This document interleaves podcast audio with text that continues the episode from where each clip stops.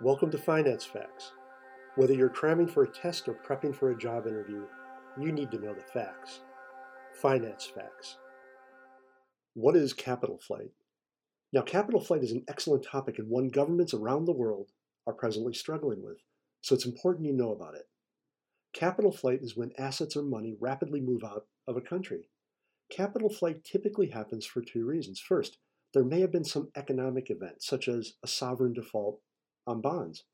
Or second, capital flight sometimes occurs due to globalization, when money can be put to better use in other nations. Capital flight leads to a reduction of wealth, and we almost always see currency exchange rates impacted. In other words, the currency of the nation experiencing capital flight weakens. Capital flight is damaging because citizens of the affected nation now have a slowing economy, a devaluation of their currency, and an overall drop in the value of domestic assets. Typically, we see imports becoming more expensive. Capital flight may be illegal because sometimes laws are passed which attempt to lock up capital in a country simply to prevent capital flight. Sometimes we also see capital flight inside a nation. Post apartheid South Africa is an example of this.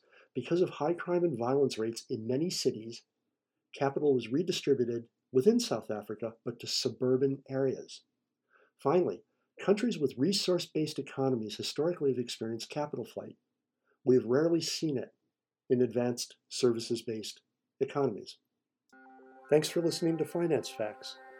My name is Dave Coker.